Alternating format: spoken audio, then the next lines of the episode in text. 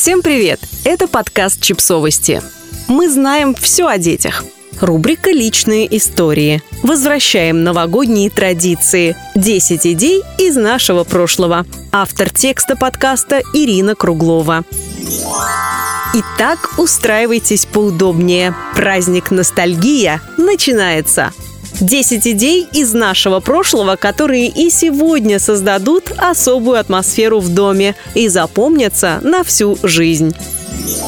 Никакие покупные печенья не сравнятся с теми, которые печешь всей семьей. Дети обожают вырезать животных, шишки и домики специальными формочками.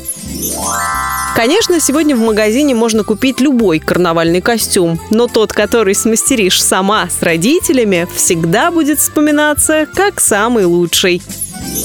Раз снежинка, два снежинка. Вы помните, как завораживал процесс вырезания снежинок из белых салфеток? Сегодня в интернете можно найти самые разные схемы, чтобы каждый член семьи смог создать свою собственную снежинку.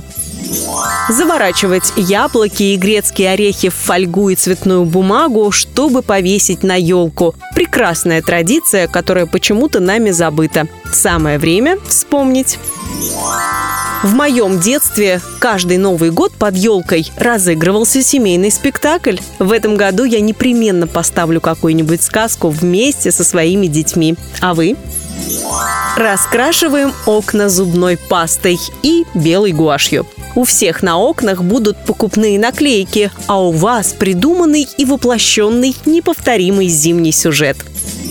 Делаем самодельные игрушки из папье-маше, из раскрашенных еловых шишек, из одиноких носков, которые, набив ватой, несложно превратить в яркие, не бьющиеся елочные игрушки.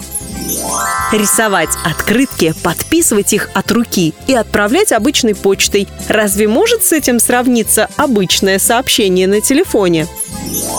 Слушать старые аудиоспектакли. Ощущение сказки, которая прошла сквозь время и снова вернулась в ваш дом, в котором пахнет мандаринами, разноцветный дождик висит на люстре, чтобы кот не смог до него добраться, а варежка, которая во дворе потеряла пару, превратилась в новогоднее украшение, как только в нее, как в вязаную вазу, вставили ароматную еловую веточку.